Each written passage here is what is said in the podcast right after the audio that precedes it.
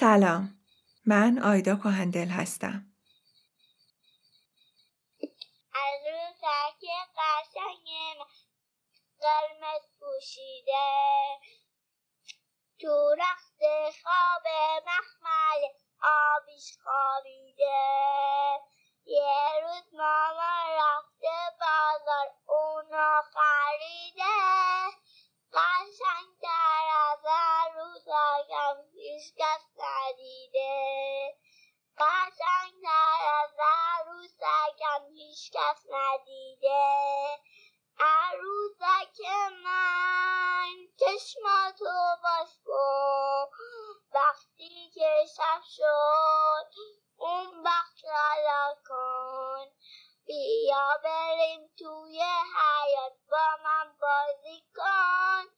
تو بازی و شم بازی و تنها بازی کن. تو بازی و شم بازی و تنها بازی کن. آیده کنه چهار سال نیمه. این آیده چهار سال نیمه بود. از اون موقع یا حتی قبلترش من عاشق شعر خوندن و قصه شنیدن بودم. هر کی می‌گفت بیا بریم برات قصه بخونم باهاش می‌رفتم. خوب شد ندزدیدنم. همه بچه ها رو با بستنی گول می‌زدن ولی منو با قصه.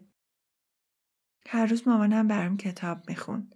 اگه یه شبایی به هر دلیلی نمی‌تونست کتاب بخونه خودم قصه هایی رو که یادم مونده بود تصویر سازی می‌کردم تا بتونم بخوابم. تصور قصه ها شد بازی ذهن من. همین قصه ها و تصویرسازی های ذهنی باعث شد که فکر کنم می‌تونم نقاش، معمار یا اخترشناس بشم. چون فکر می‌کردم پشت ستاره ها یه عالم قصه هست. هر شب آسمون رو نگاه می‌کردم که شاید یه شهاب سنگ رد بشه و مثلا با خودش یه مسافر بیاره. بعد اون مسافر بشه آدم قصه من. ولی لعنتی شیش ماه یه بارم شهاب سنگ نمیافتاد. یا رد می‌شد من نمیدیدمش نمی‌دونم عاشق نگاه کردم به پنجره خونه ها بودم همیشه هر پنجره برام یه قصه بود. آدمای توی خونه ها رو نگاه می‌کردم و ازشون قصه میساختم. ولی مامانم به این کار می‌گفت فضولی. خب اون نمی‌دونست که من فقط دارم قصه می‌سازم با آدمای اون خونه. خیلی بچه تر از این حرفا بودم که واقعا بفهمم توی اون خونه ها چه خبره. هرچی بزرگتر شدم شهاب زنگا کمتر شدن. و دیگه هیچ پنجره واقعا معلوم نبود. در واقع پنجره ها معلوم بودن توی خونه ها دیگه معلوم نبود. کم کم قصه ساختن یادم رفت. ولی خب کتاب خوندن با هم موند.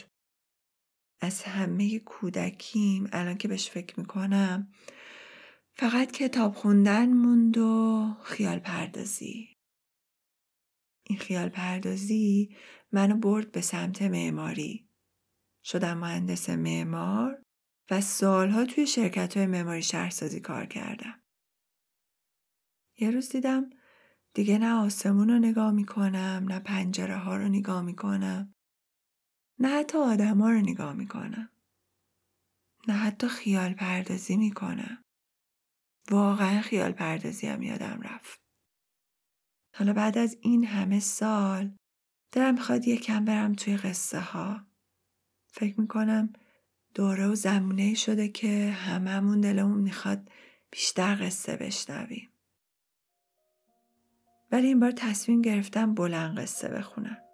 شاید شما هم مثل من دوست داشته باشین کسی براتون قصه بخونه. امیدوارم قصه هایی که می‌خونم و دوست داشته باشین و باهاش ارتباط برقرار کنین. مرسی از اینکه منو همراهی می‌کنین.